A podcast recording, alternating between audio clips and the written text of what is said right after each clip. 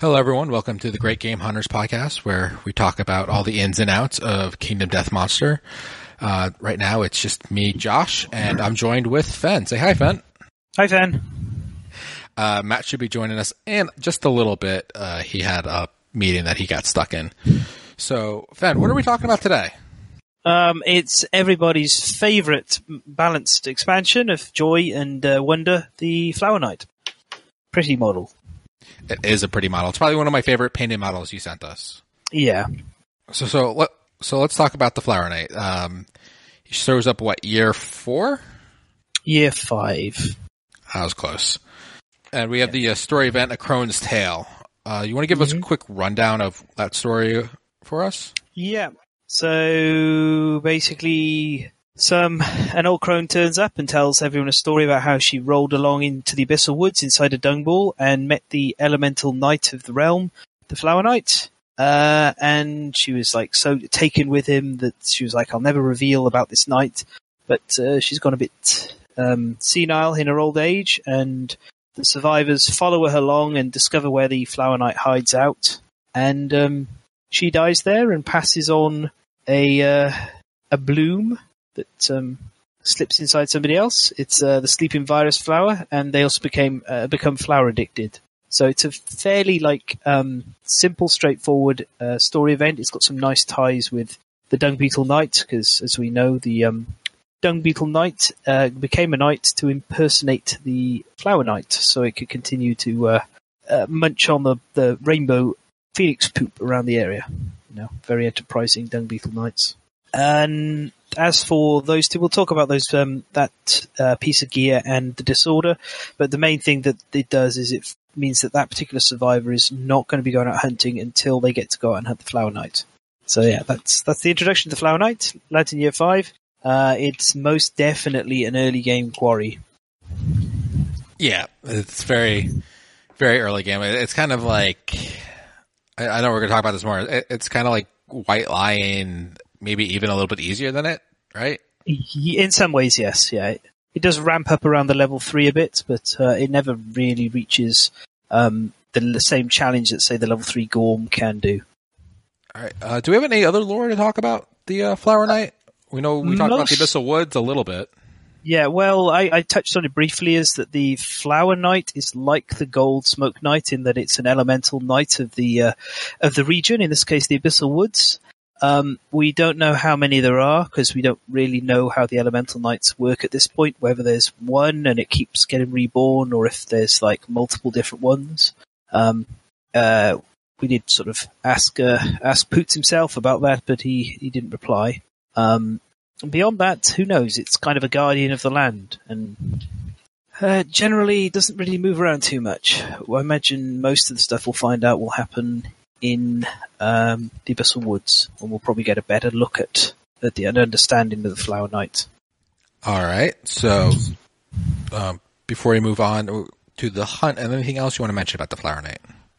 Um. Well, no, no. Let's just uh, get on to the hunt for now. Um, so the Flower Knight is a unique hunt. Um, so one thing it does is overwhelming darkness is gone, right? And we get uh, the forest wants what it wants. Yep, which, which we discussed in this ridiculous episode. So we'll probably just touch on it lightly here. Yeah, and then your starting position depends on the level you're fighting. Yeah, yeah. And you always go through the forest wants what it wants always. You always have to go through the gate to get to the knight, which makes sense because you need to go through the gate to get to the middle parts of the wood. Yeah. Um, so, based on the positioning here, basically, one thing worth noting is that the level one flower knight is the only level one monster that has space where you can um, do mining post overwhelming darkness. Well, post forest wants what wants what it wants. So this makes the level one Flower Knight one of the safest places to go mining iron. All right. Is, uh, yeah. Right. And also, if you wanted to do herb gathering as well, the same thing applies if you want to put it post overwhelming darkness. But mining iron is a big, big benefit. So uh, Flower Knight's definitely good for those people who are looking to rush uh, iron. Uh, yeah. So we got the cards. The deck, I think, is a nine card deck. Yes, it is nine card deck, which is uh, usually the decks hover around seven to nine cards. Um, where should we start? Trying to get the car cam working, but it's not working right now. Uh, Okay, want to go you can take a moment. uh, do pool of secrets while I get this fixed. Okay, all right. So, pool of secrets. Uh, the survivors find a glowing pool of inky black water. A shimmering shape swims languidly in the depths. One survivor may nominate themselves to investigate. Uh, if they do, roll on the table. Um, on a one to two, uh, they suffer the dismembered arm, severe injury. On a three to eight, they gain two insanity. On a nine plus, they heal a permanent injury of their choice and gain a random disorder. Additionally, if they don't investigate, there's no penalty. So this is just basically uh, entirely your option. Do you want to risk a 20% chance of a dismembered arm uh, and a chance of healing a permanent injury? yeah, yeah. Stick an arm in there. You don't need to. It's a pretty straightforward event, um, and well, it's nice in that it's up to you really. There's no punishment for not investigating here. Uh, yeah, it's it's pretty good. Uh, right, we have oh, we got the sticky meadow, which is a dewy meadow lace before the survivors, sloshing through the moist, sticky grass. Any boots the survivors are wearing become waterlogged.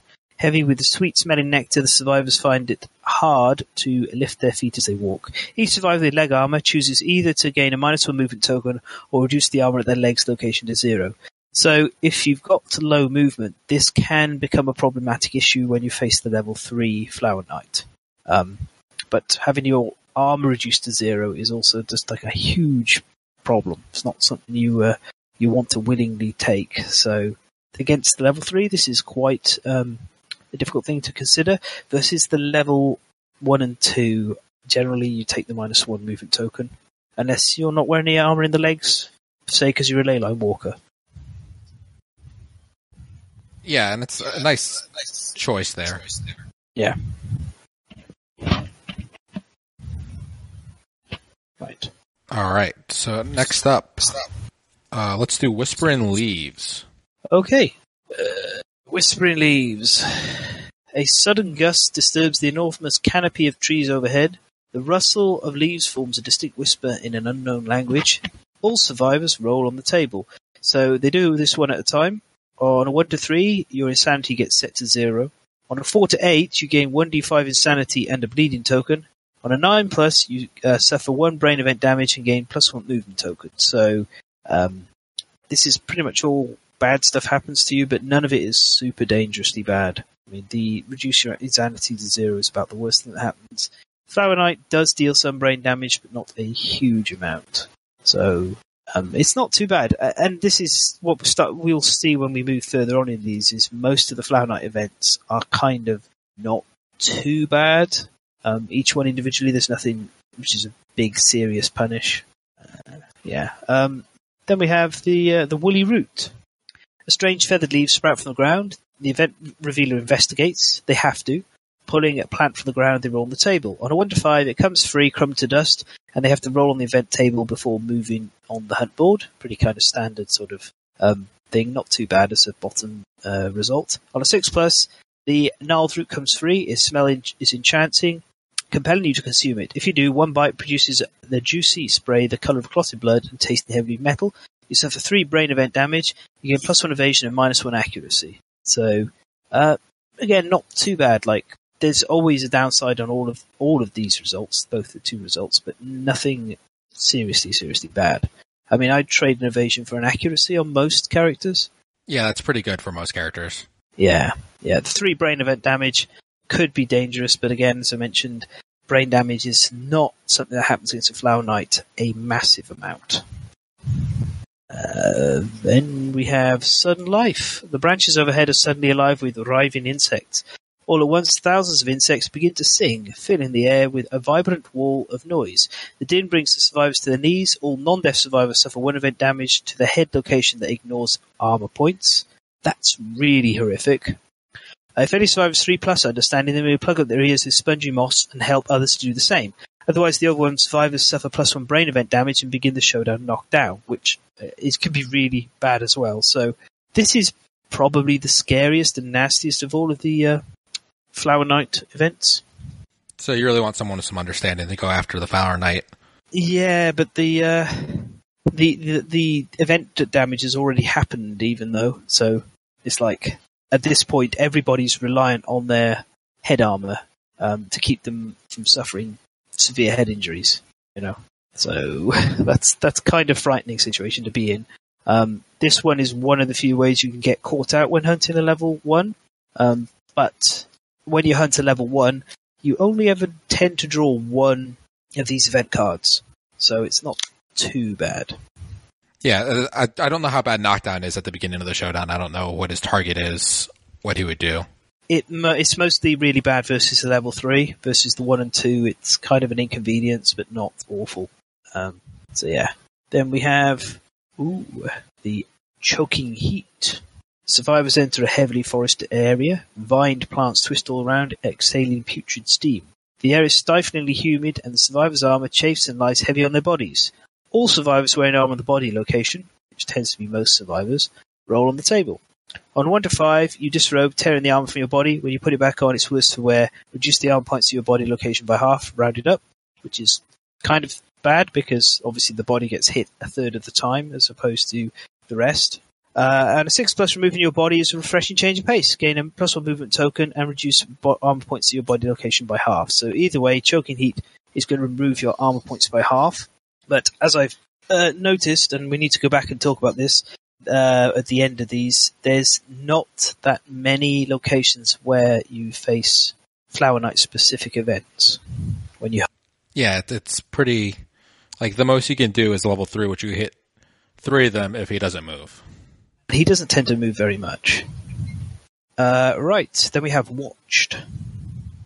While walking among the enormous scaly trunks of massive trees, the survivors come to a clearing. Thin, black, naked birches stand in a strange row before them. As they approach, the ground twists and tw- twitches and twists violently, knocking the survivors off their feet. A slit in the ground forms and widens, revealing the moist memory of an enormous eye. Reduce all survivors to insanity to zero as they run away screaming, followed by the gaze of one colossal eye. Again, bit of brain damage, but as I said, that's not something. Well, it's not brain damage here; it's insanity loss, but that's not something you should be too concerned about. I want more. No, I want to know more about this eye. Yeah, well, maybe it has something in common with the witches, or maybe it's just the fact that the flora and fauna in the abyssal woods is weird. I mean, if we look at some of the pictures, you'll see uh, there's like eyeball plants and stuff. So it's um, it's definitely an odd place. All right, so we have two events left. We do. Uh, then we have shower.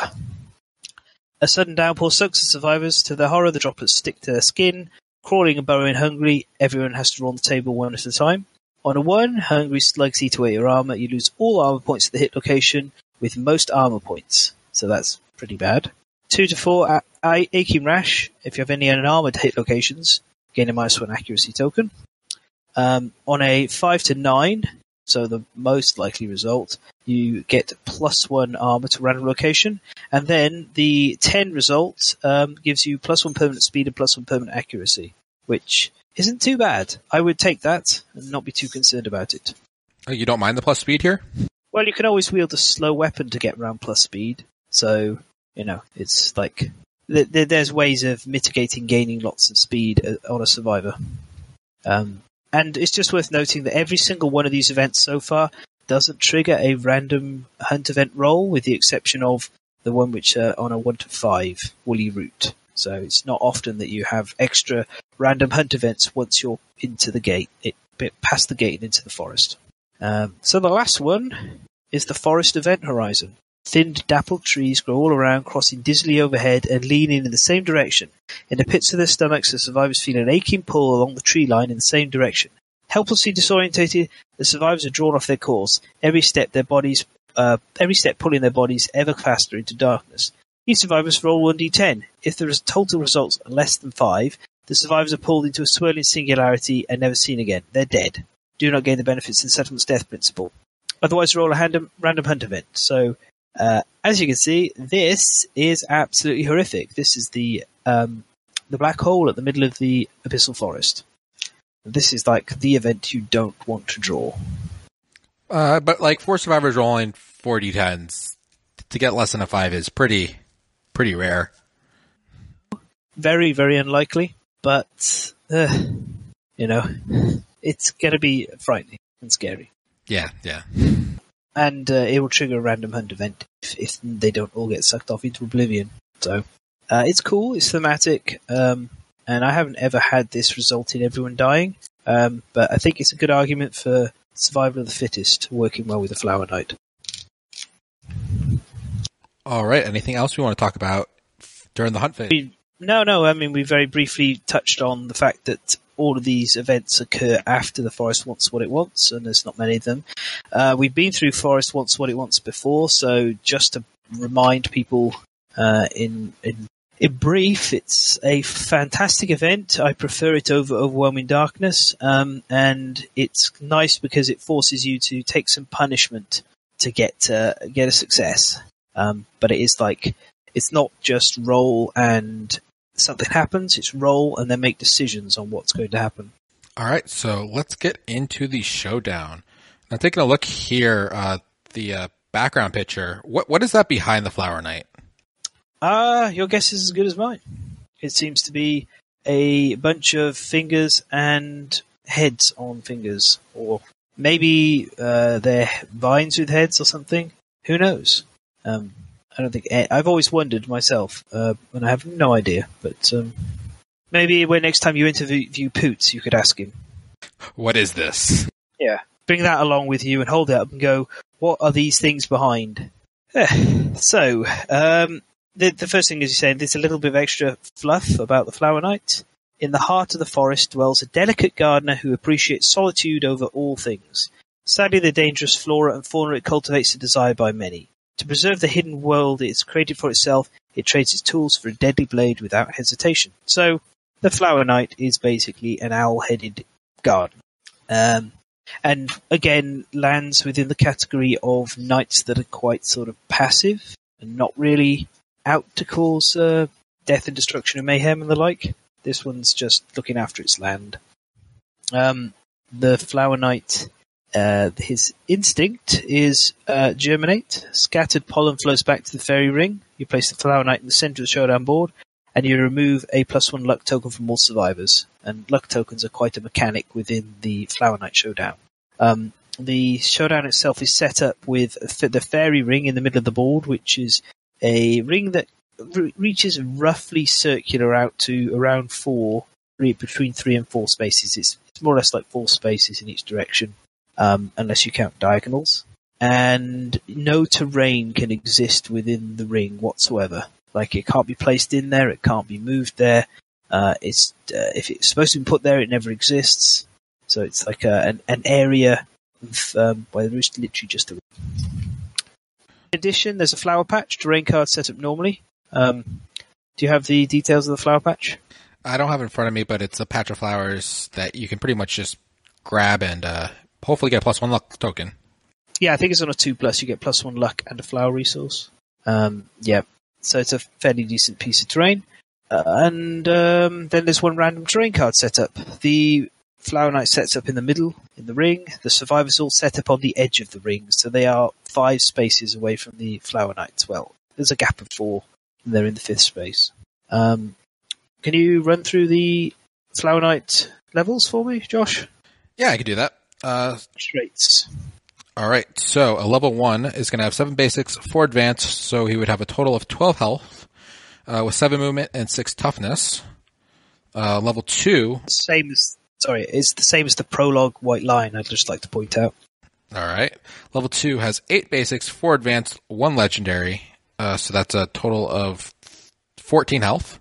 He gets eight movement, seven, uh, eight toughness, and a plus one damage token. Yep. So a little bit tamer than most level twos because they normally get a plus one speed and damage. Yes.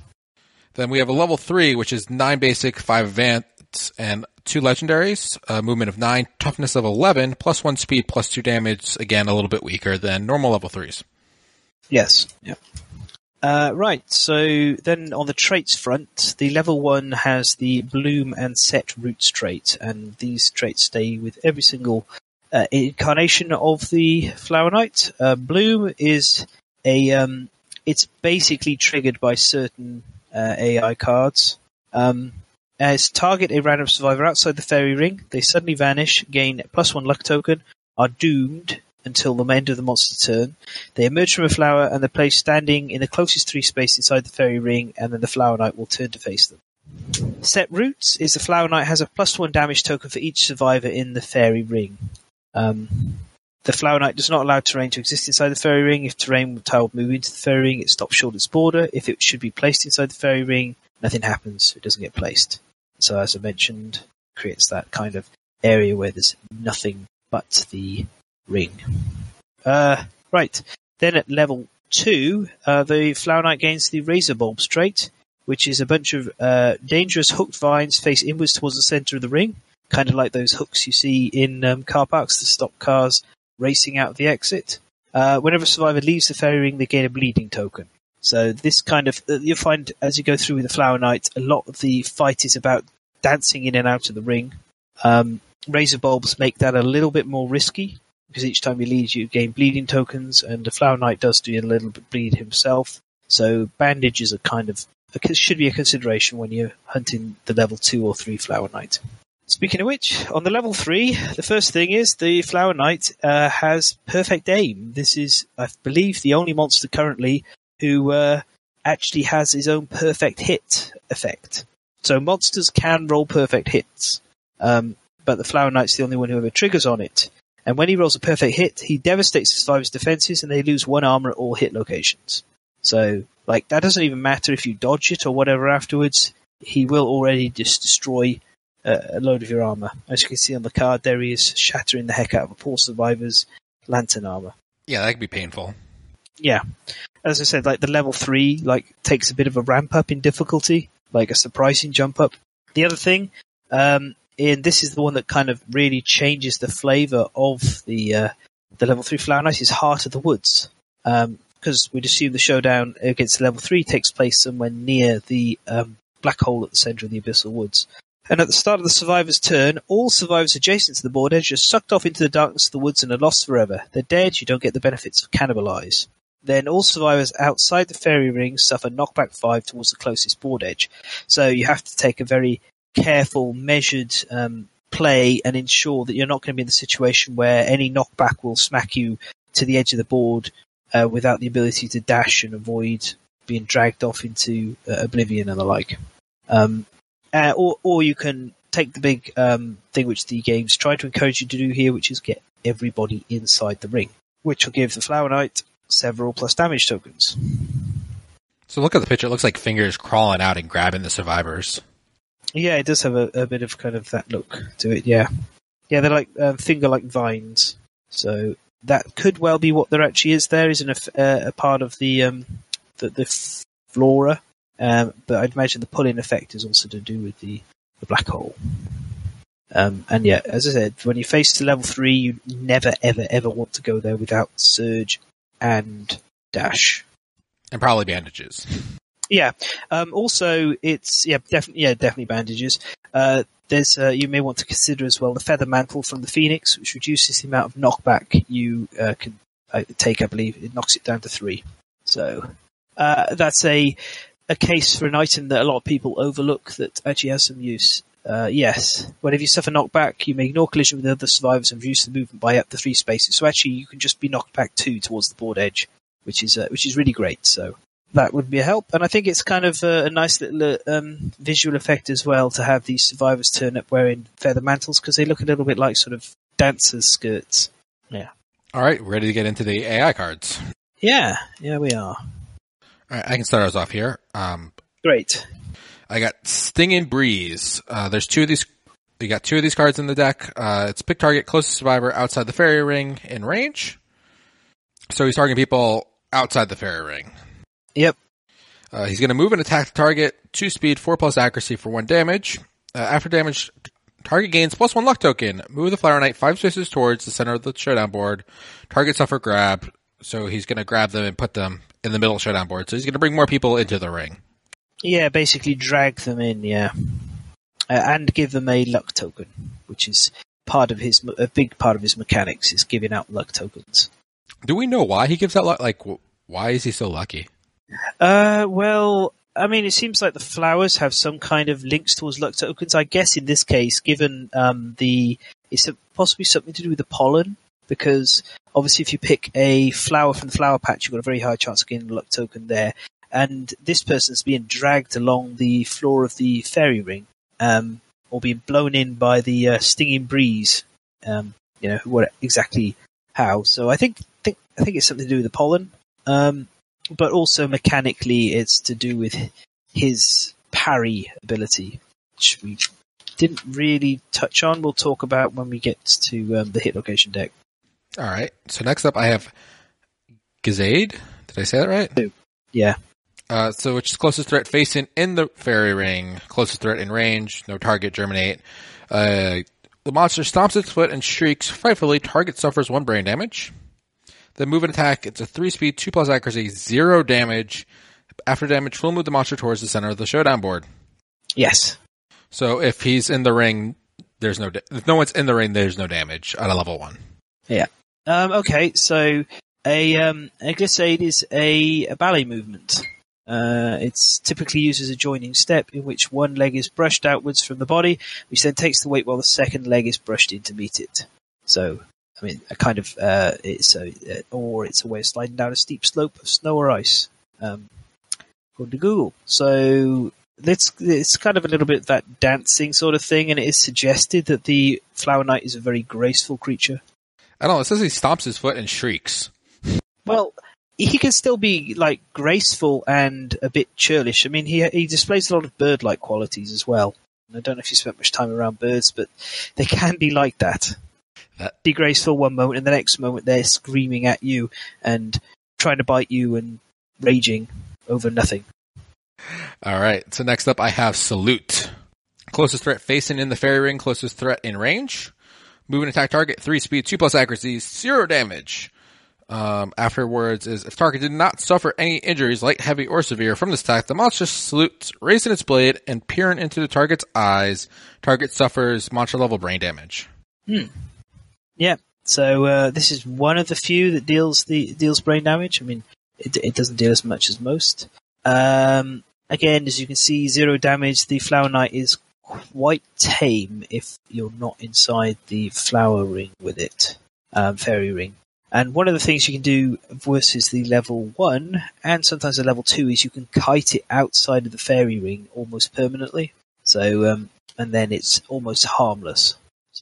Uh, it's well, you know, it's a knight. It's a noble creature. It's not, um, it's not an aggressive, nasty quarry like most. In fact, I hope most people feel bad when they go out and chop the flower knight into little bits because he's he's not really a dangerous, nasty individual. Oh, he just wants to be in his garden and we're just stomping all on his flowers. Exactly. Right, up next, I have Pommel Punch. If there are no threats in the flower ring, perform Bloom. So all, I think all the rest of the basics are going to perform Bloom. Base. Uh, so it's uh, pick target, closest threat facing in fairy ring, closest threat in fairy ring.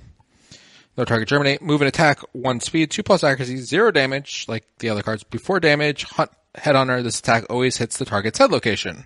Yep, a lot like the um, the White Lion one, although this has the extra threat of if you've experienced the hunt event that has reduced uh, has caused the um, the the event damage to your head, then uh, you uh, you yeah sudden life. Then there's an extra risk to this, but at least against the level one and the level two, you can normally just dodge this, and you should save a dodge for this unless you've got a lot of head armor. All right. Next up, we have Disarm. If there's no survivors in the fairy ring, perform Bloom. Closest threat facing in the fairy ring. Closest survivor in the fairy ring. Move and attack target. If the target is knocked down, they stand. So he stands them up before he hits them. He's a he's an honourable knight. So three speed, two plus accuracy, zero damage. After damage, survivor weapons are knocked out of their hands. They must spend movement and activation in order to retrieve them before activating any weapons again other than fist and tooth. So this is like a more impressive version of the way the antelope knocks um, weapons out of survivors' hands. Uh, but this one, of course, is every single weapon, all of them, um, and uh, except for your hands and fists yourselves. Which uh, this is the flower knight, and if he's a level one, you probably should be punching him anyway. Or have deadly. Oh well, yes, yes, all have deadly anyway. But um, as I was going to get into, I may as well mention it now, because he's only got six toughness, the level one Flower Knight is one of the best monsters to train Fist and Tooth on. Uh, you know, like, you could literally just take out a bunch of um, uh, weaponless survivors and punch him to death. That is true. Yeah. Uh, I do like the theme of this, and you know it's it's pretty cool and great. And again, it, it fits into this whole idea of this agile, um, delicate fencer type. Which, when you look at the model as well, it's actually kind of impressive to think he's so skilled with what is a huge piece of a huge weapon. It's absolutely massive. The um, the great sword that he uses. Yeah. All right. Power sword. Yeah. So next up we have a Appel. Yes. Uh, if there's no survivors in the fairy ring, perform bloom. Closest threat facing the fairy ring. Closest survivor in the fairy ring. No target. Germinate. He's going to move and attack. Two speed, two plus accuracy, zero damage. After damage, target suffers a knockback seven and gains minus one luck token. Mm-hmm. Yep. Uh, I just checked this one up uh, just to remind myself. There, this appel is like um, used in fencing. Uh, so it's like a stamp of the foot, uh, formerly serving as a warning of one's intent to attack, but it's also used as a feint or it can be a sharp stroke of the blade used for pur- purposes of procuring an opening. So it's again holding into the fencing theme of the, the Flower Knight here. Uh, Knockback 7 is terrifying against the level 3. Yeah, that sounds really nasty. Uh, I, I like that he uses a great sword to defense with. Well, he's you know he's obviously very strong. He might be delicate and mostly constructed out of flowers, but he's uh, he's very powerful, strong. All right, next up we have the bladed kick. If there are no threats in the fairy ring, perform bloom. And then its closest threat facing in the fairy ring, closest threat in the fairy ring, no target, germinate. Move and attack target, 2 speed, 2 plus accuracy, 0 damage. After damage, target suffers knockback 7 and bleed 1. Yep. So, uh, uh, much like most monsters that kick you, he uh, knocks you back quite severely. Uh, and again, this one, the bleed is uh, problematic, and the knockback 7 is quite frightening as well. Um, on top of that, versus level um, two and three, if this happens to you, it's likely you're going out of the ring and gaining a second bleeding token process. So it's one of his more threatening attacks, and it is worth noting that even if he deals zero damage, um, they will still trigger the after damage triggers. All right. Next up, we have Pollen Strike. No, th- if there are no threats in the fairy ring, perform Bloom. Closest survivor. Uh, no target. Germinate. Uh, attack target, 2 speed, 4 plus accuracy, 0 damage.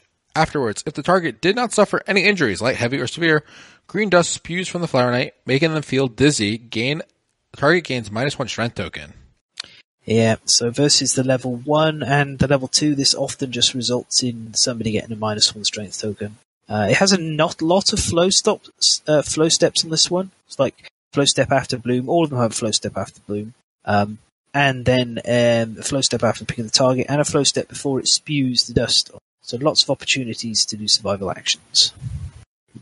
Uh, one left. Yeah, one less. Uh, venomous sting. Mm-hmm. Uh, if there are no threats perform in the uh, no threats in the fairy ring, perform bloom. Pick target closest threat facing the fairy ring. Closest target closest threat in fairy ring. No tar- target germinate. Move and attack target. Three speed, two plus accuracy, zero damage. Um, then a flow. If target did not suffer any injuries, the Flower Knight draws its stinger. Target gains two bleed tokens. So who knows where its stinger is? Uh, whether it's a, an insectile stinger or perhaps it's a, a dagger. But uh, gaining two bleeding tokens can be quite frightening. I think it's on his butt. That's just because you can't see his butt underneath his uh, wonderful, gigantic uh, oh, robes and flowers and vines and stuff. So maybe. Yeah, and uh, speaking of butts, uh, Matt is here. Hello, everyone. Hey, Matt. I didn't miss anything fun, did I? Um, all of the basics and the hunt and the discussion on the Flower Knight's lore. Kind of upset that I missed that. Oh, well, I mean, the main thing you need to take from this is he's an elemental knight who's the guardian of the Abyssal Woods, and he's a nice, solitary, pleasant gardener who's doing no harm, but everybody wants his stuff and goes and beats him up for it. Sounds about right. I could dig it. Fantasy like an old man telling everyone to get off his lawn? Is that what he's doing? Um, I, I don't think he is actually, because he doesn't really seem to talk at all, the Flower Knight. Um, but maybe, you know, I think it's more like he's a long-suffering, silent, mute. Um, You're getting deep with that, Fen.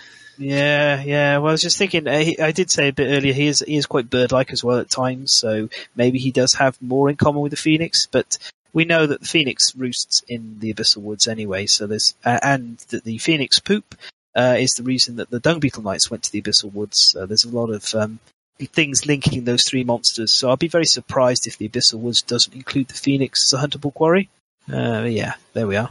That's, uh, that's more or less got you up to speed roughly on the lore, apart from the black hole at the centre of the forest, which I'm sure you're aware of. Fantastic. Yeah. So where are we at now, gentlemen? Uh, advanced AI cards. Ooh, fantastic. And uh, car cam's broken, so I can't show these off on the camera. Oh boy. Okay, it's going to be difficult for me then. So uh, next up, we have uh, continuation, which is uh, pick target, closest survivor in fairy ring, no target germinate, move and attack target, two speed, two accuracy, zero damage, after damage bleed one. Then a flow, perform this card again, choose a new target, repeat this until the flower knight attacks all possible targets. So he beats up everyone in the ring. Uh, yeah. Yeah, of course. Uh, yeah. Yep. Um, and then he'll germinate at the end, will he? No, he won't. No, he he'll stop doing it if all possible targets have been attacked. Yeah. Yeah, so if everyone's in the ring, he just beats them up. and gives them bleed. Everyone get bleed. Yeah. Uh, next up is uh, 1,000 cuts.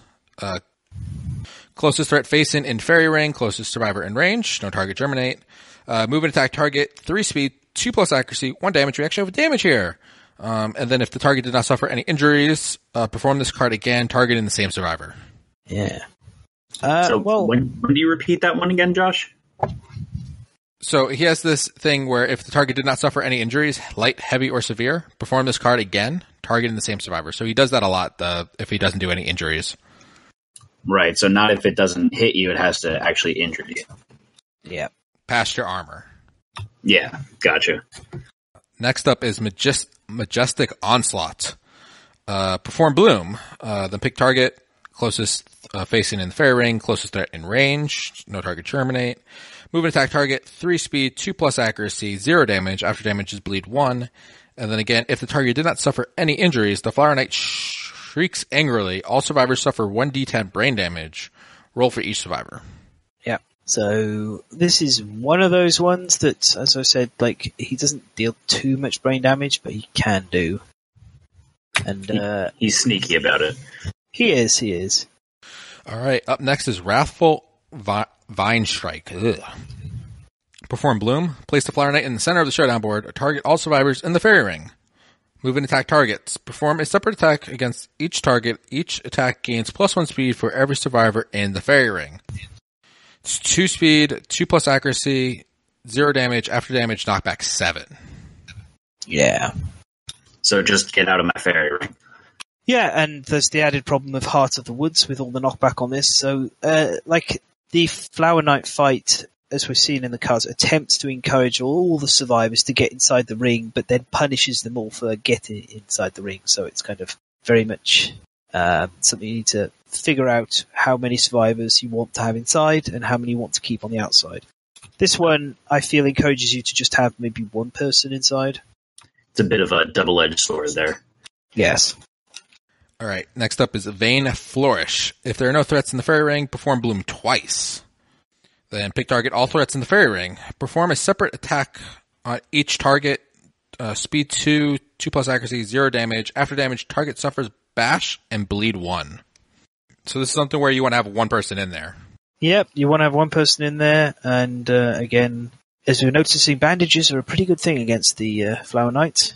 Uh, as in with his sort of fencing style and 1000 cuts and everything, he's very prone to trying to bleed people to death. All right, next up is Invitation. The Flower Knight gains plus 2 damage and minus 2 toughness token until the end of the round. Pick target, closest threat facing the fairy ring, closest threat in range, no target germinate. Uh, move and attack target, uh, 3 speed, 2 plus accuracy, 0 damage. After damage, target suffers knockback 7 and gains minus 1 strength token.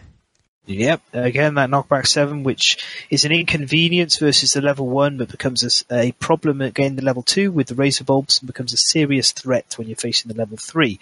And it's worth noting this kind of stuff is, um, this is knockback 7, uh, without any flow steps. So, you know, you, you get knocked back and then at the start of the turn, if you've landed on the edge of the board, you're going to get uh, pulled off into oblivion. So you want to fight the Flower Knight on by standing on the long edges of the board um, when you're against the level, the short edges of the board. Sorry, against the level three. You do not want to be fighting either on the let's call it the north and south sides of the showdown board. You want to be fighting on the east and west. So you can be knocked back seven and not immediately hit the edge of the board. So this card being the invitation is kind of an invitation for you to use your uh, surges here if you've got them in that flow step to take advantage of that minus two toughness that he has. Absolutely, and then you'll get to beat on him as well in your own um, turn because it's until the end of the round. Or Ah, is it very the true. round? No, the, no, wait. Yeah, it's the round. Yeah, because it's the monster's turn, but it's the round. So you can deal a lot of damage to him when he invites. But you could also have the potential of getting beat up yourself a little bit. Yep, or getting beat up or kicked off the board edge. Yeah. And of course, if everyone jumps in to attack him while he's in the flower ring, then he's going to get a lot of extra damage tokens as well. So potentially his next attack could be absolutely devastating for people. You can imagine uh, invitation being followed up by continuation, for example. That's uh, that's when you make sure that you use your rawhide headband. Yes, pay attention. Yeah. So what do we got up next, Josh? All right, next up, we're going to go in his mood cards. Uh, so next up is Cocoon. The Flower Knight takes a knee. This while this card is in play, the Flower Knight has plus three toughness tokens. While this card is in play, perform heal one instead of draw an AI cards. Discard Cocoon when no cards remain in the wound stack or when the Flower Knight is wounded. Uh, Bruised Ego, discard Cocoon. Yep. So this is the one where y'all want to gang up and beat the ever living crap out of him, unless he's got like one damage to him.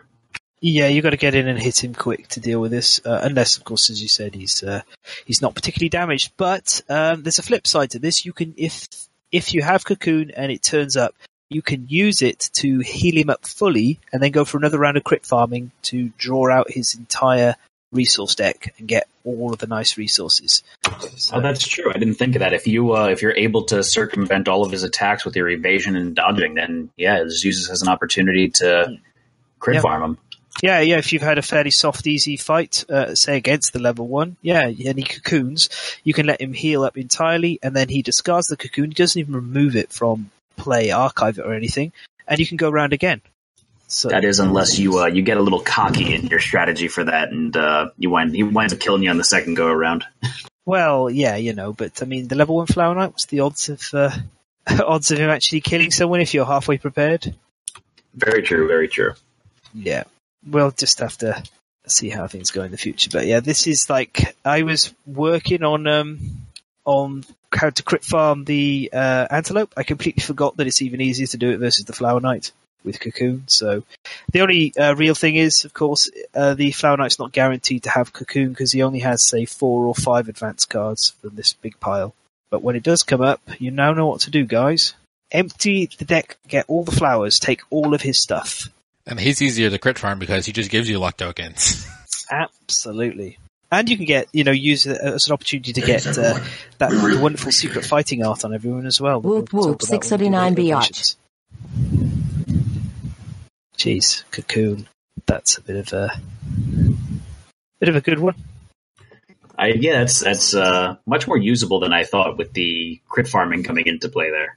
Yeah, I I've often said like the flower knight is one of the easiest things to do to farm tons of resources, um, even though they're perishable, which isn't an issue because the stone circle could be used to turn any spare ones into basic resources. But it, my God, now if you get a cocoon in flower knight, then oh geez, it's even easier.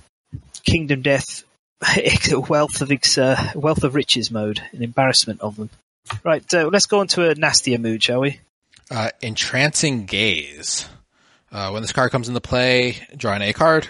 Uh, the eyes in the Flower Knight's helm glow intensely, bringing s- stinging tears to the survivors' faces. All survivors suffer minus three accuracy while they are in the Flower Knight's facing. Uh, Bruise Ego discard enchanting Gaze. So you just can't stand in front of him when you're attacking him with this one. Yeah. yeah you won't attack him from the front. Uh, it's pretty cool. Can make things awkward if you're fighting the level 3 because there's already two fronts you don't want to be fighting him on. This will give you a third one and you'll end up basically trying to attack him in the blind spot. Or just sucking up the fact that you've got minus 3 accuracy. Which some survivors, minus 3 accuracy doesn't do very much to uh, stop them. I'm sure Very you've had true, one or two guys like that. Yeah, just a just a few. We've had ways of mitigating that. Yeah. All right, next up is hypervigilancy. Uh, when this comes to play, draw an A card. At the end of each monster's turn, if there are any threats in the fairy ring, perform basic action. So just an extra basic action if you are standing in the fairy ring. Yep. Uh, makes the whole experience a little bit more uh, more dangerous. I think uh, we, we may have skipped that. actually mentioning this basic action, did we? Uh, no, we did not go over the basic action. We'll go over that in a minute. Um, again, this is, has, has a bruised ego where discard hypervigilance. Yep. I think I'm of the opinion, like, if you know that he doesn't have cocoon, then you probably want to bruise his ego when it happens, but otherwise, uh, it looks like uh, bruised ego is actually a persistent injury you don't really want to inflict too often. And then uh, Noxious is the last mood, which is this comes play, draw an A card. At the end of the survivor's turn, all survivors inside the fairy ring are knocked down. And again, Bruised Ego gets rid of this. Cool. The fairy ring smells so bad that you fall down at the end of your turn. Absolutely. Yep. Yep. Stinky flowers, like that, uh, like the big, the big rotten smelling one, which would make for a great Kingdom Death monster, don't you think? A gigantic flower in the middle. Absolutely.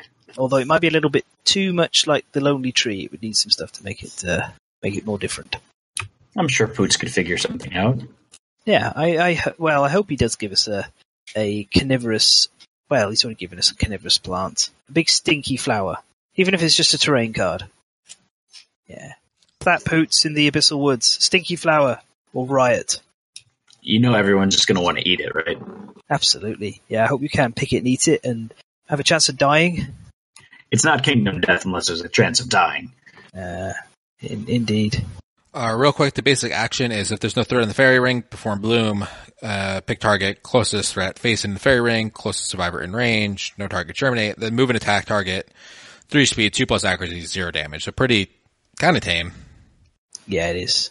It is pretty tame. Uh, right. So we just got legendaries left, haven't we? And there are three of them. Yeah. Most you'll ever see two per fight. Alright, so first up we have Exterminate. Uh, closest threat facing in the fairy ring, closest survivor in range. No target germinate. Move and attack target, 3 speed, 2 plus accuracy, 1 damage. If target did not suffer any severe injuries, perform this card again, targeting the same survivor. You will suffer a severe injury. That's what the Flower Knight's telling us here. It must happen if he gets his attack off. So That's pretty mean. it is pretty mean. Uh, and luckily, it's a you know you can get rid of this with some clever rawhide headbanding to make sure that it's well, it's removed. But you know, if anyone unleashes their inner Dalek, it's going to be a scary experience.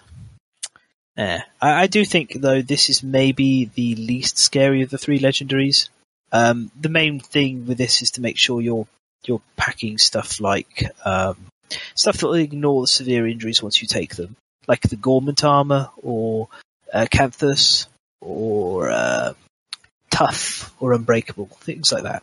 So, question for you here, Fen. Um, Yep. The acanthus, Dried Acanthus, that is when you would suffer a severe injury instead. So does Yeah, So I'm not sure. I would say that in the case of the Dried Acanthus, it- you- he would probably hit you again.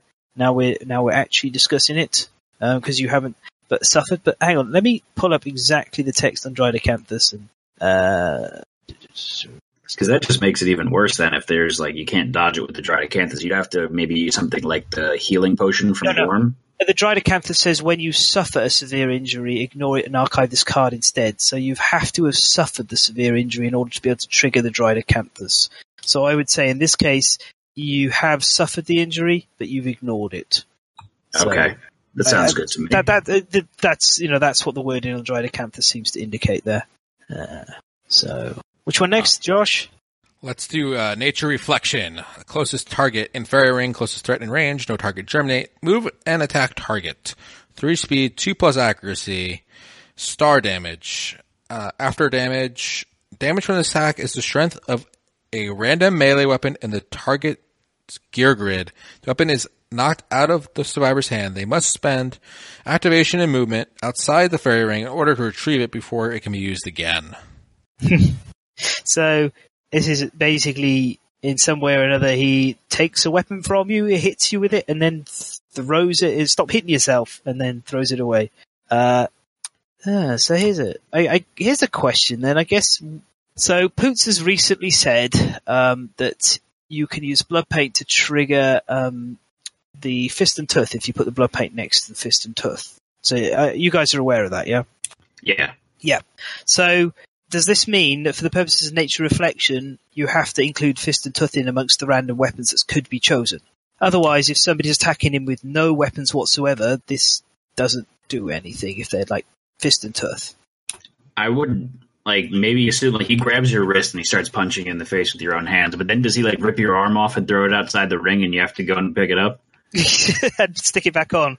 Yeah, who knows? So I, I, I'm, I'm not sure what the decision here is. I mean, it sounds like now that blood paint will trigger fist and tooth, that fist and tooth is kind of sort of in the gear grid. So, the question for you here is: Fist and Tooth is considered a melee weapon, right? Absolutely, yeah. It is a melee weapon. Yeah. Okay, I wasn't sure if it, it carried the melee text or not. It does, yeah. Uh, but looking at blood paint, it says activate weapon gear to the left and right. It doesn't necessarily have to say it has to be in the grid. So I, th- I think it's outside the grid. Uh, yeah, I, I, think that's that's fair enough. But then, um, so if you're unarmed and you're fighting fist and tooth, then this has a zero damage strength. Or if you have a bow and you're doing ranged attacks. Yeah, same again. You got no melee weapons. Yeah.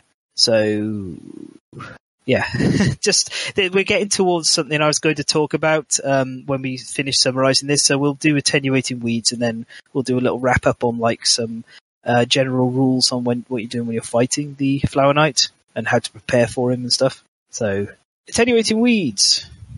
When a survivor enters the fairy ring, remove one of their plus one luck tokens. If they have none, they instead gain a minus one luck token. Yep. So this is a legendary that kind of works against the mechanic that the Flower Knight has to give you luck tokens, uh, which can make the fight very problematic. Uh, it's a trait as well, so if this hits the table, there's no getting rid of it. Um, so if you do see it uh, via rawhide headband manipulation, get rid of it. Um, and I think the other thing worth mentioning is that apparently we're going to get two more uh, Flower Knight AI cards, thanks to you guys. Yep, thanks to all of you at Twist Gaming to try and make the Flower Knight more deadly and dangerous. What makes you say that, Fen? Well, you did it, and I I've said if if they're not traits that start in play, it ain't going to be good enough. Sorry, Poots. You, you need to make them traits. They need to be given to all levels of the Flower Knight. Otherwise, we're just going to rawhide headband them and get rid of them via wounds.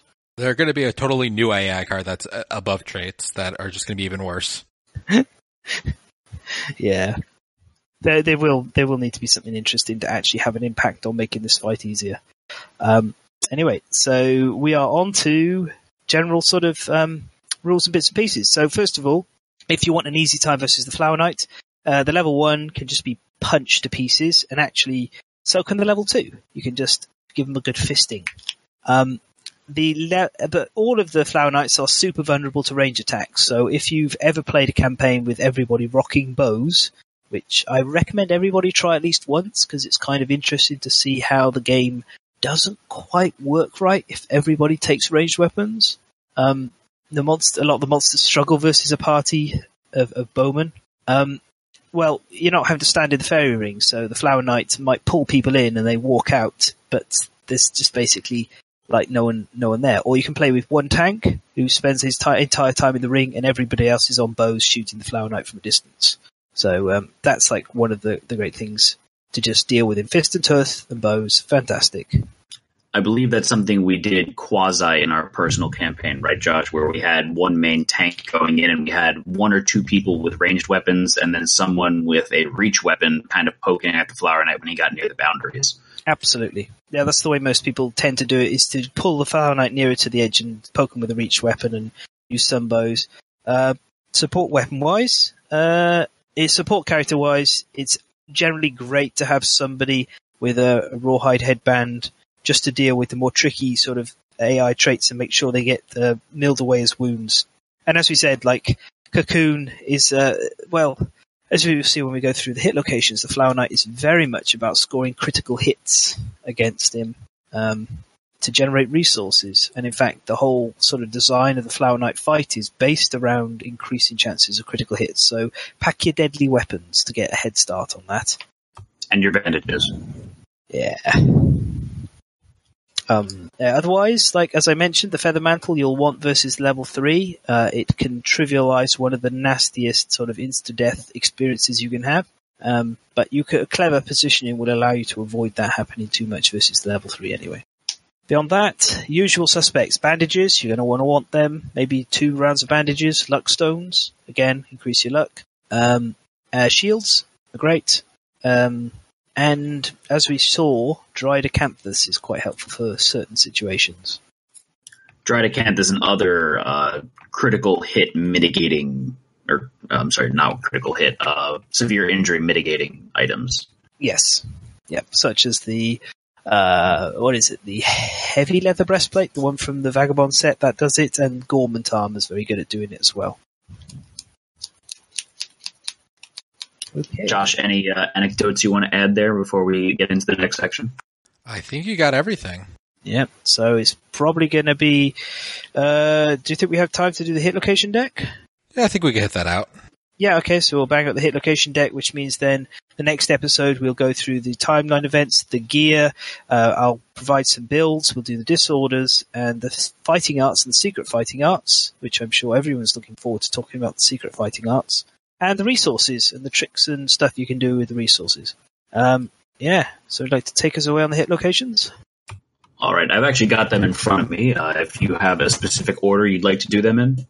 Oh no, not really. Just leave the trap uh, till and the till last, and the parry. I think we could do the parry locations just before the trap. Sounds good to me.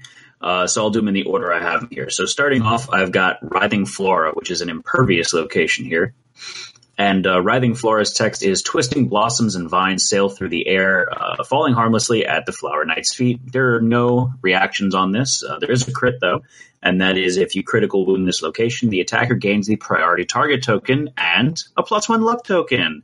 And then this is going to give him his bruised ego.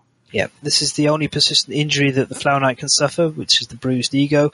And as we've noted, um, the bruised ego mostly negates the flower, well, entirely negates the Flower Knight's moods, which is uh, quite nice and effective. Um, but it will disable cocoon, so you sort of want to watch out for that if you're if you know the Flower Knight has cocoon and you're planning to farm. Absolutely. So then next up we've got armored back. This is a failure reaction on here, and that is if the attacker is adjacent to the flower knight, they suffer bash. Without turning, move the flower knight three spaces towards the center of the showdown board. No crit on this card. Yep. Nice and straightforward. Flower knight returning back into the board, knocking people down. Next up, delicate knee joint. The armor joint is delicate, minus two toughness to wound this location. And this is a common theme we're going to see on a couple cards here. Yep. And uh, this has a crit on it of the Flower Knight's footwork is ruined. All survivors gain a survival. And if the Flower Knight is outside of the fairy ring, he gains a minus one speed token. So this is your opportunity to neuter the Flower Knight's attack profile a little bit. Absolutely, and very helpful versus the higher level uh, Flower Knights if you can manage to kite him outside of the uh, of the uh, flowering. Um, and it's worth noting that minus two toughness. There's a, quite a few monsters have this minus two toughness or plus two toughness, but for the Flower Knight in particular, this is massive because the Flower Knight level one has only six toughness. So this is a this is a 33% reduction in its toughness, or uh, against the level two, it's a 25% reduction. It's you know it, it's big. Even the, the level uh, three goes from 11 down to nine. You know, which is just under a 20% reduction. I can't be bothered to do the maths exactly in my head right now. Still, so like these are very easy to wound locations. Absolutely.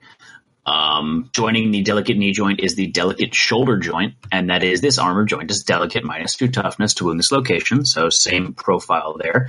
And this has another critical wound location. Again, no reaction. And yep. it is the Flower Knight's sword arm is ruined. The attacker gains one survival and one random flower resource, and then if the Flower Knight is inside the fairy ring, it gains a minus one accuracy token.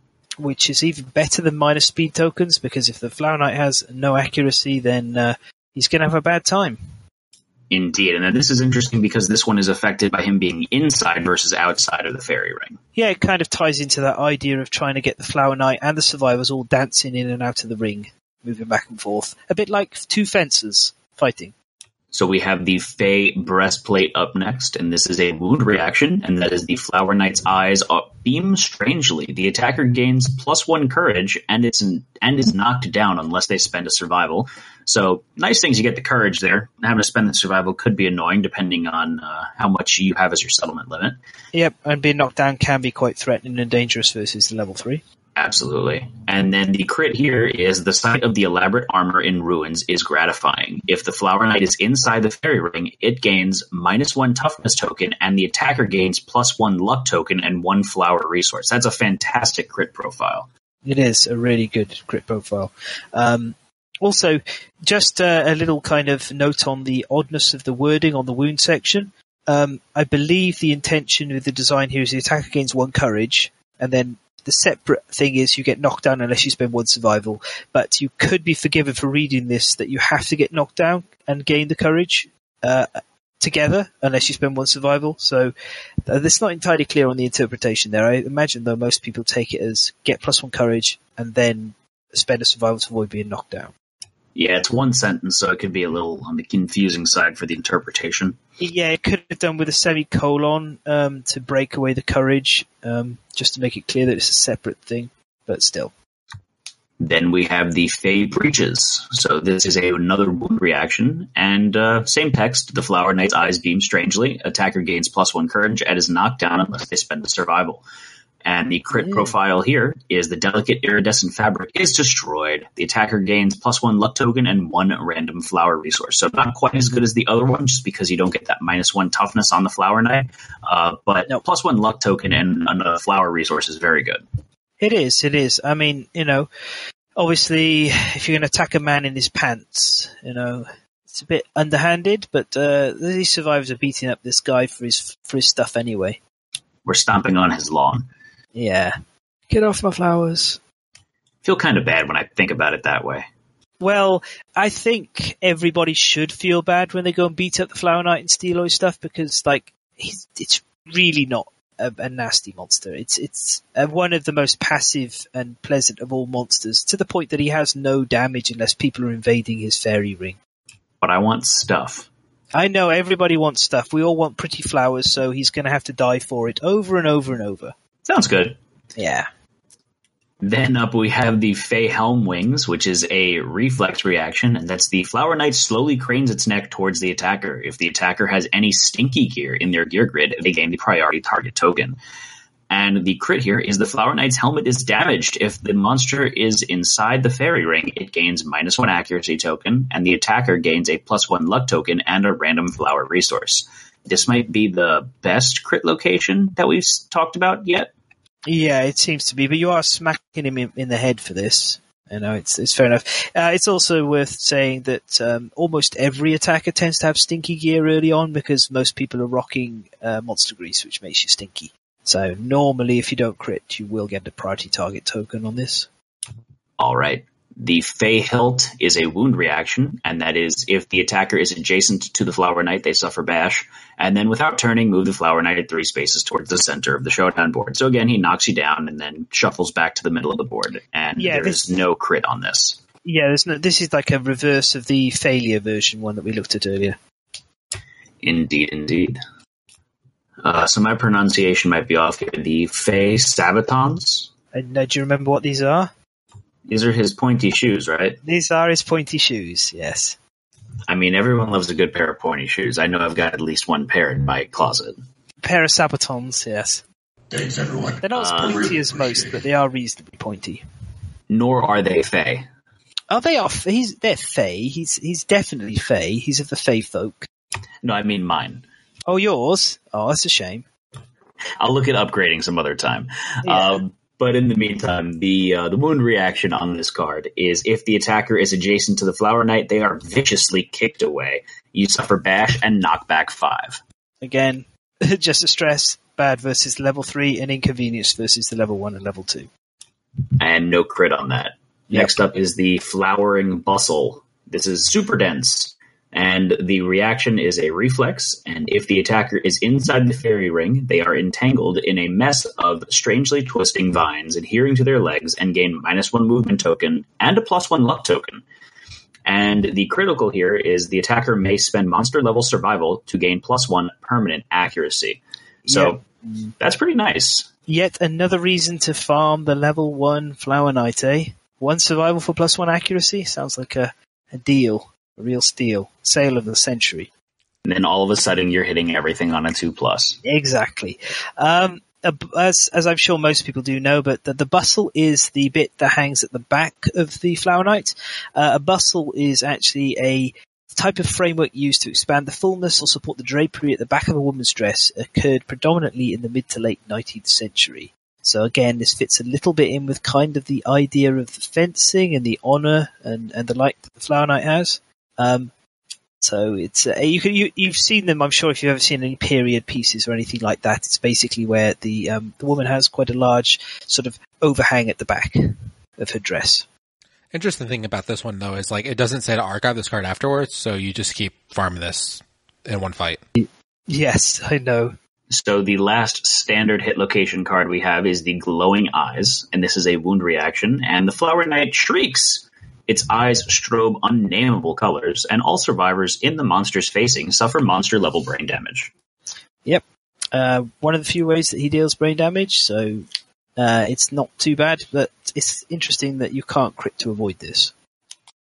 So moving into the parry hit locations, uh, we've got the we've got three of these. Um, the Furious Riposte is the first one that we're going to talk about, and this is wound attempts. This is all parry cards. Uh, carry this profile of wound attempts on this location fail unless the wound roll result is a critical. So you have to crit. You can't just wound the monster.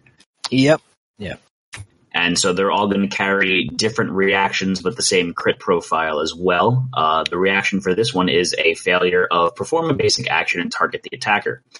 And then the crit profile is if the attacker does not have the fencing secret fighting art, we're going to do the breakthrough story event. And that's the same for all of the parries. Indeed. Uh, yeah. So, So, I was going to say before you read all the failures, um, parry is a mechanic that occurs across all three of the knights. So you'll see it in the Lion Knight, and you'll see it in the Dung Beetle Knight. Uh, but the Flower Knight is where you train to fight against those who can parry, um, which is done in the Breakthrough Art, Breakthrough Event. Uh, so failure action, uh, failures. We had uh, basic action. What are the other two? so the next one is on hypnotic deflection, and that failure reaction is turn the Flower Knight to face the attacker. They gain two insanity. Which is not bad to help mitigate damage, brain damage from the Flower Knight. And then finally, the retreating feint. And this is a failure reaction as well of the Flower Knight sidesteps without turning, move the monster three spaces towards the center of the showdown board. Yep. Not a particularly harsh uh, failure condition there either. Uh, right. So, do we want to do the trap or do we want to talk about breakthrough? Uh, real quick, those parry cards, there's two of each, so there's six parry cards in the deck. Correct. Yeah. Let's uh, let's review breakthrough really quickly, and then we can Yeah. jump back to the trap card. Yep. So breakthrough is the big part of the Flower Knight kind of mechanic. This is where the whole reason why mechanically you're gaining luck tokens exists. Uh, first of all, we've got a lovely looking piece of artwork of, um, well, of, of a survivor who's forgotten her pants. Um, in, in the Flower Knight's garden, and you can see the, just the weirdness of the flora and fauna. These are all like plants with eyeball stalks and, and the like. They look more like uh, animals than actual plants. Uh, now, breakthrough. For a brief instant, a weakness is found in the Flower Knight's seemingly impenetrable defenses. With a ferocious blow, the survivor is able to overcome the bird, Flower Knight's bird-like reflexes. If the settlement's innovated drums, the rhythm of battle is mad- maddening, and all survivors gain plus two insanity. Seizing the moment, the attacker attempts to break through. You roll 1d10 and add your luck to the results. This will include your um, luck, lucky charm if you have it, and any luck tokens along with natural luck. On a 1, the monster unleashes a dizzying shriek, more felt than heard. You are knocked down and gain one bleeding token. On a 2, 3, or a 4, vines twist and coil around your torso, pulling you away. If you're inside the fairy ring, you're placed knocked down on the nearest free space outside and gain one luck token. On a 5 to 9, the Flower Knight chirps and stumbles, its armor subtly changing colors, gain one survival and one luck token.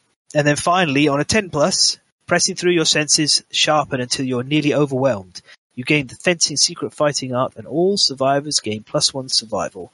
And um, fencing is something we will discuss a bit in the uh, second part of this podcast. But suffice to say, it is probably one of the top 10 fighting arts in the game, uh, secret fighting arts that is, and it's one of the easiest ones to get your hands on. Um, it allows you to ignore parry when attempting to wound hit locations. You get to wound them normally. So all of these parries uh, just become normal locations, and also that will help versus, as I said, the Flower Knight and the Dung Beetle Knight. And also, and this is the really cool part, when a monster attacks you, you roll 1d10 on a 6 plus, you ignore one hit, limit once per round. That's just huge. It's like such a good fighting art. Um, and potentially you could get it on all four of your survivors when you hunt the Flower Knight. A settlement of fences. Doesn't that sound wonderful? Variant of the Seven Swordsman campaign. yeah, except they can fence with absolutely anything. Bows, their fists, daggers, teeth. See, now I'm picturing like Legolas as the monster's going to attack and it shoots the white lion's paw away. Yeah, exactly. Exactly. Um, fencing is just, just incredible. It's just really, really good. Um, and what we're seeing here is, well, an argument for farming the heck out of the Flower Knight and trying to get him to cocoon heal as much as possible until you've milked every last thing you can out of him or you're feeling scared enough that it's time to cash in and deal with the Flower Knight and finish him off. Um, you know, it's very powerful. Uh, you know, uh, I, I guess you guys are not going to on stream endlessly cocoon farm a Flower Knight because that wouldn't be entertaining for people. You'd be surprised. Maybe you will. Yeah. As long as we're beating him up, I think that Chad will have a good time. Or as long as the Flower Knight's beating me up, I think Chad will have a good time. I think the second one in particular, yeah. I mean, maybe you should play the tank uh, for a campaign. Chat would have a wonderful time. I don't think Josh would ever let me. Oh. Josh, let him play the tank one time. You can play tank. Hey, there you go. Map You the say that tank. now. His boga has more evasion than my tank does. I'm still rocking the rawhide set. yeah. Okay, so we've got Time to yeah, time to jump back to the trap card. Yeah. So, Restless Roots, the trap card here. Place the Flower Knight in the center of the showdown board. Place the attacker in front of the monster. They gain a plus one luck token. Each of the other survivors is grasped, bri- bleh, grasped by the roots and pulled in. Unless they spend one survival, place them five spaces closer to the Flower Knight. All survivors are doomed. Perform a basic action targeting the attacker. So, it's actually not that bad of a trap card. No, it can cost a lot of survival, especially versus the higher levels, because you don't really want to see uh, all of your survivors pulled inside the ring, because then leaving, they might they'll gain bleed tokens, they'll make the Flower Knight very dangerous, and if he reacts with um, like continuation, then it's going to be uh, horrific. But uh, yeah, there are worse ones. Um, this one does doom all the survivors, so you can't do any fun, neat tricks in the middle of the basic action flow step like you can do with certain other monsters. But uh, yeah, it's it's a good one. It it pays well within the design of the again the ebb and flow of in and out of the fairy ring, um, and it can be it can be frightening. But I'd say this is in the milder traps. Yeah, so I mean, the only bad thing is that he gets the the boosts when everyone gets pulled in, right? Yeah, yeah, he gets the boosts and you're doomed. Um, so if you haven't set yourself with the block before you attack, then you're probably going to take a bit of a clobbering. But normally most uh, most parties are able to spend the survival to avoid getting dragged in and making it too dangerous, and you get that luck token. All right. So, is there anything else that we had to cover this evening? I think we're pretty much um, done on the first half of this. Uh, I mean, next time, as I said, we're going to go through the resources, we're going to go through the gear, we're going to go through the other secret fighting arts, we're going to talk about builds and discuss the events and the fun of sense memory and the joy of the warm virus. Vespertine bow, woo! Yeah, the, the Vespertine snore. Sorry, Vespertine bow. I don't have a problem with Vespertine bow. Uh, do we want to talk the, about the aftermath real quick? Yeah, we should talk about the aftermath. Absolutely. Good point. Uh, right, so I'll take that. Um, first of all, standard aftermath, you get plus one hunt XP, plus one weapon proficiency if eligible, victory and rewards. Uh, if you're defeated, uh, the Flower Knight makes rich fertilizer of the survivors' corpses, and you gain no benefits from your death principle for losing these survivors because they ain't coming back home. The Flower Knight probably just gathers up all of the gear and tidily places it at the edge of the woods, and then uh, gets to mulching. The rewards, so the first time you defeat the Flower Knight, you gain the Flower Knight badge rare gear, and you add the Petal Spiral Innovation to the Settlements Innovation deck. Um, sorry, when they. So that happens each time you've beat the Flower Knight, so if you've lost the badge for whatever reason, uh, you could get it back again. If any of the survivors have the Fencing Secret Fighting Art and the Ghostly Beauty Disorder, they will gain the Narcissistic Disorder and a permanent plus one evasion. We'll talk about Ghostly Beauty uh, and Narcissism in the next episode. Um, they're linked closely to True Blade. Um, next settlement phase, you get to perform the Sense Memory event, which is how you do the crafting of Flower Knight specific gear and make and make. What do we make, Matt? Uh, I don't know. What do we, what do we make? We've been chanting its name enough times. Vector Bow, woo! There we go. Yes. Uh, reward wise, level one gives you four basic and four flower. The level two gives you four basic and six flower, and the level three gives you four basic, eight flower, and one sleeping virus, sleeping virus flower rare gear, which is a really good piece of rare gear. Additionally, if you defeated, if you've innovated petal spiral when you defeat a level three flower knight, all survivors with the fencing secret fighting art and the ghostly beauty and the narcissistic disorders gain the true blade secret fighting art. So it's worth noting that because you run these in order, the fence secret, secret fighting art and ghostly beauty, and then that will give you the true blade secret fighting art. So all you ever need to get True Blade is actually ha- have Ghostly Beauty and have that survivor game fencing during the fight against the level three Flower Knight. Still easier said than done. No, if you have Say, It still sounds super duper easy, fun. no, you could also just farm evasion if you have fencing and Ghostly Beauty, and just keep fighting the Flower Knight. Exactly. Yep. Yeah. Well, basically, if you wanted to, you could spend a whole campaign farming the Flower Knight from start to finish, including the fact that he's good for mining uh, iron, so you could farm the level one and the level three occasionally when you want to get uh, get True uh, True Blade, and you'd probably have good enough stuff to handle the Gold Smoke Knight. You know, it's uh, it's it's kind of crazy.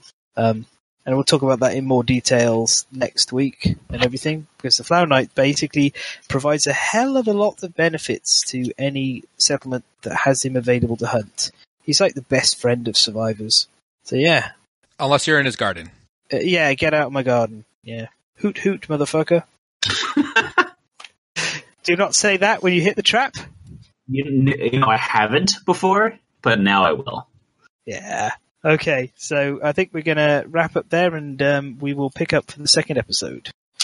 Sounds good. So thank you all for joining us this evening. This was another presentation of the Great Game Hunters podcast, uh, where we go through the ins and outs of Kingdom Death. So please join us again in two weeks, uh, where we go into the second half of the Flower Knight. Uh, you want to pitch some of your stuff that you got going on? Oh yeah, well, um, most of my stuff can be found on my uh, on my Patreon. Um, and uh, sorry, quick quick uh, brain freeze there. Sorry, most stuff can be found on my Patreon um, at uh, Patreon forward slash Fen Paints. Uh, I also upload my stuff when I paint it on my Instagram. I'm currently working on some custom content. I've just released the black line to my Patreons for them to test and run through and play with. I'm going to be doing a um, a PDF for printing on that and um, a set. Uh, we've actually found a printer that will let professional versions of the cards be printed, so I just need to rescale them for people to do that, which won't take too long. Um, and I'm working on a couple of other uh, monsters, um, one of whom has made a guest appearance on this podcast a few times, um, which, which uh, well, I'm sure one of you uh, may recall who, if you can take a guess. Old Man Phoenix? Old Man Phoenix. Yes, I'm going to do a Nemesis version of the Phoenix as Old Man Phoenix. Oh, that's awesome. Yes, and uh, I'm also working on a variant Screaming Antelope. I'm trying to do like three variant monsters for people who only own the core game to have a different monster to fight. So they're a bit familiar, a little bit different. Um, That's really Oh. cool. yeah, on top of that, I'm working on commissions with uh, from various people and the like, and uh, and I've just um, given away the Manhunter um, expansion, which went to Monty Lewis, and it's due to go in the post tomorrow. Um, and I will be doing a giveaway, uh, two giveaways at the start of February for some free commissions. One for a 50 mil monster available for every of my $5 patrons or higher, and the other one is for my $15 and higher Patreons, and it's two high quality armor kit survivors to represent some of your favorite survivors over the years. Fantastic, or should I say, Yeah. fantastic? Uh, Uh, uh, uh, uh. never grow old with you, will it? I'm sure it doesn't for you either. Yeah. Well, you know, every time you crack that joke, it doesn't matter to me. That's good. It's only taken me how many episodes to get there? 73. Yeah, jeez. All right. So in our neck of the woods, guys, please follow us on Facebook, Twitch, Twitter, YouTube, Instagram, and come chat with us in our Discord channel where the party never stops. Uh, we are Twist Gaming. And uh, also, we've got the sub drive going on right now. So please subscribe if you have Amazon Prime. You get one for free, and you get entered for all the goodies that we're doing on our stream, such as the New Year New Games giveaway we'll be doing at the end of this stream. Um, what else am I missing, Josh? Schedule? Ah, yes. So on Monday at 8 p.m. Eastern Time, we're going to be doing our Spotlight of Vengeance by Greenbrier Games. We're super excited to have the game designer on with us, and we're going to be doing the full uh, preview as well as uh, early, uh, early not reviews. What were we calling it again? I just brain farted. First impressions. First impressions. Thank you, Josh. So check that out at Monday at 8 p.m. Eastern. Uh, Tuesday at 8 p.m. Eastern, we're doing our continuation of our Twitch Plays Kingdom Death campaign, which just got reset uh, with the Clinging Mist. So we'll be starting a new settlement with our four returning survivors, two of which have broken backs. Uh, Thursday at 8 p.m. Eastern Time, Double Death, continuing on with the Kingdom Death uh, campaign. And then finally, before we sign off, I'd like to say that this stream and all of this week's streams have been brought to you by Mask of the Red Death by IDW. Uh, if you haven't had a chance, go check out our spotlight session of that we did on Monday at 8 p.m. Uh, we have that on video on demand on both Twitch and YouTube right now. And definitely go check out their uh, Kickstarter. They're about halfway through, if I was to estimate, uh, coming into the home stretch of their uh, somewhat short 18 day campaign. So shout out to Mask of the Red Death by IDW Cool. With that, I think this is going to be Twist Gaming signing off for this evening, but stay tuned uh, for the New Year New Games giveaway winner. With that, I am Matt, joined here with. Josh? And the Flower Knight. No, wait. And Fen as well. You forgot who you were for a second there. I was wishing I could be a Flower Knight. Don't we all? Yeah. So we'll leave you with that. Good night, everyone, and take care. Good night.